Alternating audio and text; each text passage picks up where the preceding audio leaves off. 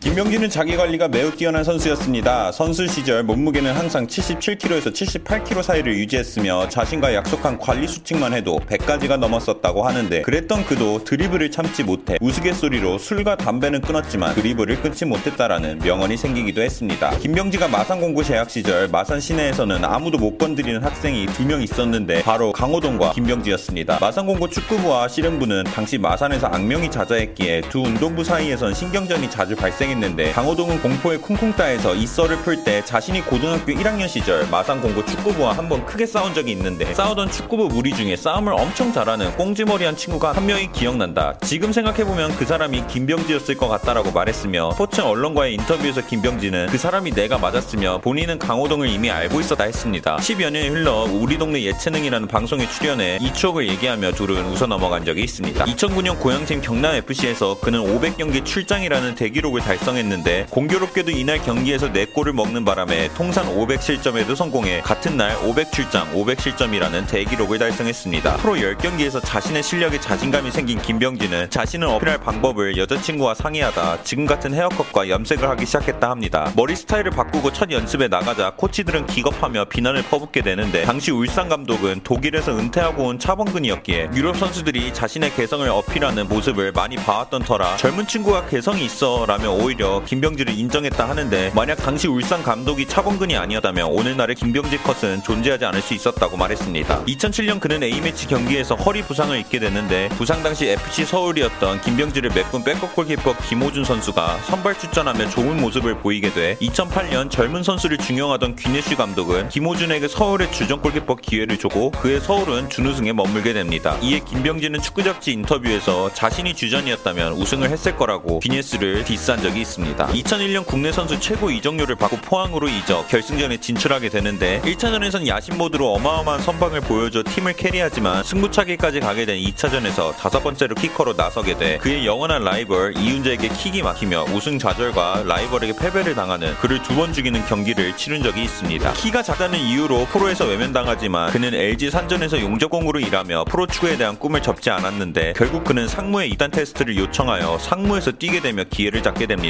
이에 한 방송에서 병역 혜택을 받았었냐라는 질문에 난 받았다. 난 30개월을 꽉꽉 채워서 받았다. 거기서 프로가 될 수 있는 기회를 받았기 때문이라고 말했습니다. 2001년 칼스버그컵 파라과이전 공을 잡은 김병지는 갑자기 사이드로 드리블 치고 나가기 시작했고 경악한 히딩크 감독은 그를 후반전에 교체해버립니다. 그 이후 히딩크 체제 안에서는 김병지가 선발로 출전한 경기는 매우 드물게 됐으며 추후 김병지도 내가 김병진데 라는 혈기에 히딩크에게 자신의 플레이를 먼저 사과하지 않으며 응어리를 풀지 않는 것은 후회한다 고 말했습니다. 포카칩 모델로 발탁된 적이 있습니다. 광고 컨셉은 감자가 불량 감자라서 골을 계속 먹히는 설정인데 불량 감자 옷을 입었음에도 공을 너무 잘 막아 광고 촬영팀에서 자제를 요청한 적이 있습니다. 2011년 K리그가 한창 승부 조작 사건으로 암흑의 시기를 보냈을 때 이런 사태에 화가 잔뜩 나 있던 김병지는 인터뷰에서 만약 나에게 승부 조작 제의가 들어왔다면 그 자리에서 패버렸을 거다라고 발언하는데 언어 선택이 올바르지 못해 팬들에게 욕을 먹을 수도 있었으나 그의 축구에 대한 사랑과 평소 성격을 알던 팬들은 김병지 하면 실제로 그럴지도 하고 넘어가게 됩니다. 히딩크는 자서전에서 월드컵 전날까지 이운재와 김병지 사이에서 고민을 하다가 이운재를 낙점했었다 말했습니다. 이 사실을 김병지에게 먼저 알려줬지만 김병지는 이 사실을 받아들이고 묵묵하게 열심히 훈련을 하는 모습에 히딩크는 오히려 감명을 받았었다고 하는데 최전성기 시절에 자국에서 열리는 월드컵을 놓친 건 김병지도 끝내 아쉽다고 말했으며 터키와의 3, 4위전은 본인을 선발로 내세워주지 않을까 내심 기대했지만 히딩크 감독은 단호하게 이운재를 선발로 내보낸 건 섭섭하다 말했습니다. 1999년 세기말 한창 유행했던 몰래카메라 프로그램에 출연한 적이 있습니다. 몰카 컨셉은 김병지 앞에서 지나가는 괴한들이 여자를 괴롭히는 것이었는데 알다시피 김병지는 마산에서 한 주먹으로 알려진 성격이라 바로 괴한 연기자에게 날라차기를 시전 다른 괴한형 연기자는 쫄아서 도망가기 시작하는데 100m를 11초에 주파하는 김병지였기에 바로 추격하여 잡는 데 성공 연기자는 김병지에게 잘못했다 빌기 시작해 몰카 촬영이 중단되었다고 신동엽은 기억한다 말했습니다. 그는 초반 시절에는 팀이 4대 3으로 이기는 것보단 자신이 무실점하는 0대0 경기를 훨씬 좋아했다고 했으나 700경기 출전을 앞둔 인터뷰에서 이젠 0대0으로 팀이 비기는 것보다 5대4라도 팀 승리가 훨씬 더 중요하다는 사실을 깨달았다라고 말했습니다. 내 뒤에 공은 없다라는 신념으로 706경기를 플레이한 김병지 선수 김병지는 그렇게 우리를 떠나게 됐습니다.